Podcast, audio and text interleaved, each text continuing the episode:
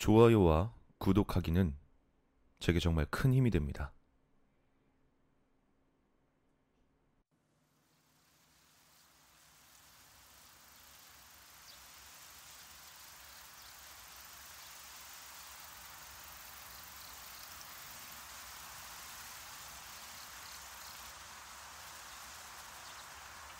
이 이야기는 내가 아주 어렸을 적 아키타 현에 있는 할머니 댁에 놀러 갔을 때의 이야기다. 1년에 한 번 정도 명절에나 겨우 찾아뵙는 할머니 댁에 도착한 나는 할머니 할아버지께 인사를 올린 직후 형과 함께 밖으로 놀러 나갔다. 도시와는 달리 너무나 맑은 공기와 상쾌한 바람에 난 형과 함께 논 주위를 이리저리 뛰어다녔다. 그런데 해가 중천에 떴을 무렵 갑자기 바람이 그쳤다. 그리고 그와 동시에 들려오던 풀벌레 소리조차 들리지 않았다. 그 사실을 알아챈 순간 기분 나쁠 정도로 섬뜩한 뜨끈한 바람이 후끈 불어왔다. 아, 그렇잖아도 뛰어다녀서 더운데 이 더운 바람은 뭐야?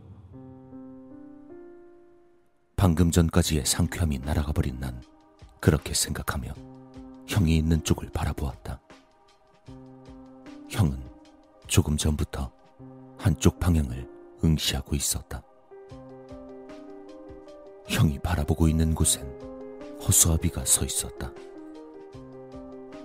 그걸 본 내가 형, 왜 그래?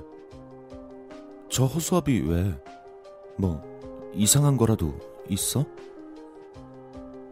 라고 묻자 형은 아니, 그게 아니라 허수아비 저 너머에 저쪽 저게 뭐지? 라며 더 주위에서 그쪽을 바라보았다. 나도 주위를 집중해서 눈의 저 너머를 지그시 바라보았다. 그러자 확실히 무엇인가가 보였다. 저게 뭐지? 멀어서 잘 보이지 않았지만 사람 정도 크기의 하얀 물체가 구불구불 움직이고 있었다. 게다가 주위엔 논이 있을 뿐 근처에 다른 사람이 있는 것도 아니었다. 난 순간 이상하다는 느낌을 받았지만 곧 이렇게 해석했다. 형, 그냥 저것도 허수아비 아니야? 바람 불면 움직이게 해놓은 비닐 허수아비 같은 거. 아마 방금 전부터 불고 있는 바람 때문에 움직이는 것 같은데. 그런가? 근데 아무리 봐도 좀 이상하지 않아? 움직이는 게, 음, 형은 나의 해석에 곧 납득하는 표정이었지만 그 표정은 한순간에 사라졌다. 바람이 일순간 멈춘 것이었다. 그럼에도 저 물체는 변함없이 꿈틀대며 움직이고 있었다. 형은 저것 좀 봐. 바람은 멈췄는데 아직도 움직이고 있어. 저게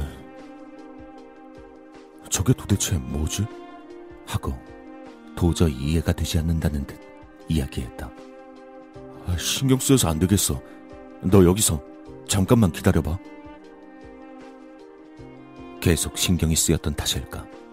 형은 할머니 댁으로 뛰어가 쌍안경을 가지고 다시 현장으로 돌아왔다. 돌아온 형은 조금은 두근두근한 모습으로 내가 먼저 볼게. 넌 조금만 기다려. 알겠지? 라고 말하며 쌍안경을 들여다보았다.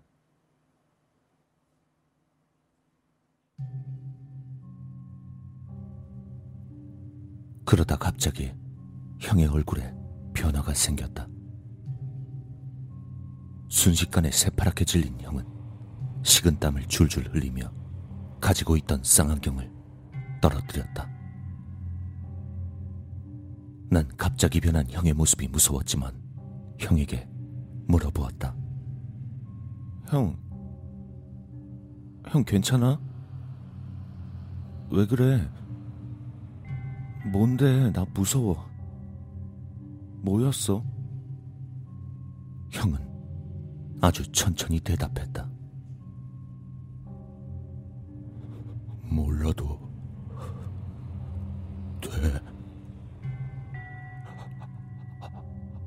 알면 안, 안 돼.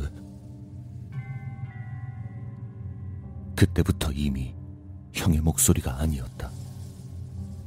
형은 그대로 터벅터벅 할머니 댁으로 걸어갔다. 난 곧바로 형을 새파랗게 질리게 했던 그 하얀 물체를 보려고 떨어진 쌍안경을 집어들었지만 형의 말을 들은 터라 볼 용기가 없었다. 난 그 자리에서 그렇게 한참 동안을 망설였다. 하지만 계속 신경이 쓰였다. 멀리서 보면 단지 하얀 물체가 기묘하게 구불구불 움직이고 있을 뿐이었다. 조금 기묘한 느낌이 들긴 했지만 그 이상의 공포감은 일어나지 않았다. 어떡하지? 궁금한데. 근데 형이 보지 말라고 했잖아.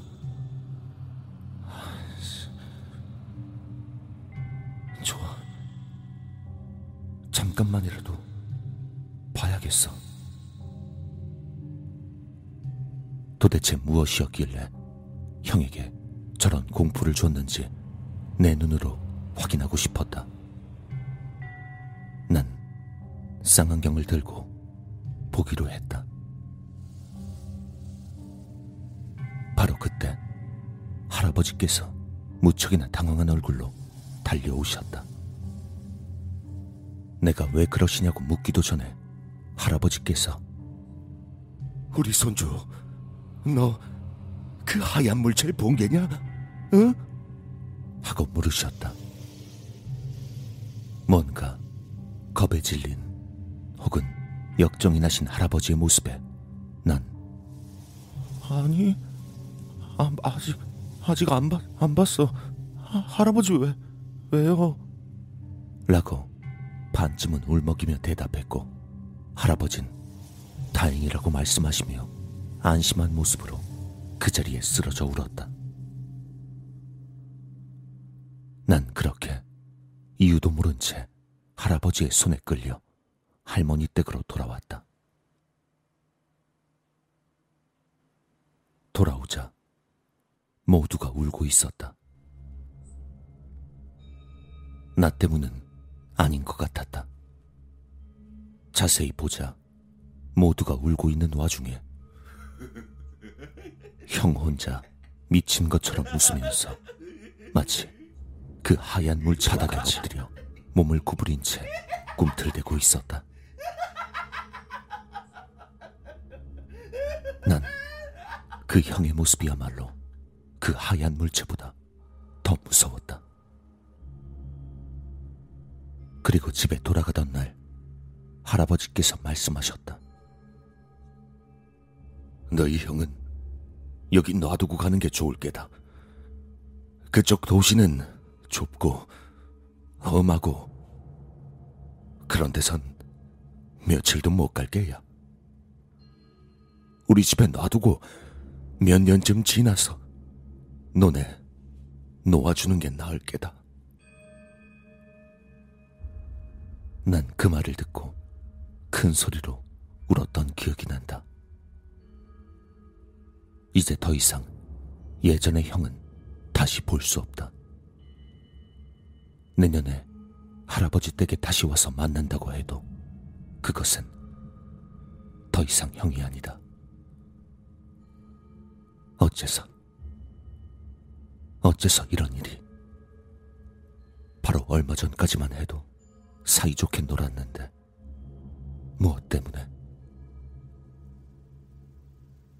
나는 필사적으로 눈물을 닦으며 차를 타고 할머니 댁을 떠났다.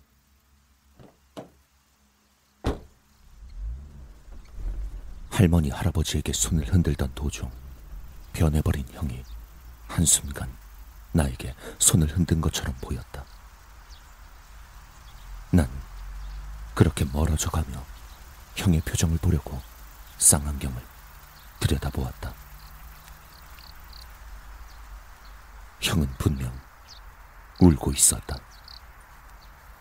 표정은 밝게 웃고 있었지만 지금까지 형이 한 번도 보여준 적 없었던 처음이자 마지막에 슬픈 웃는 얼굴이었다.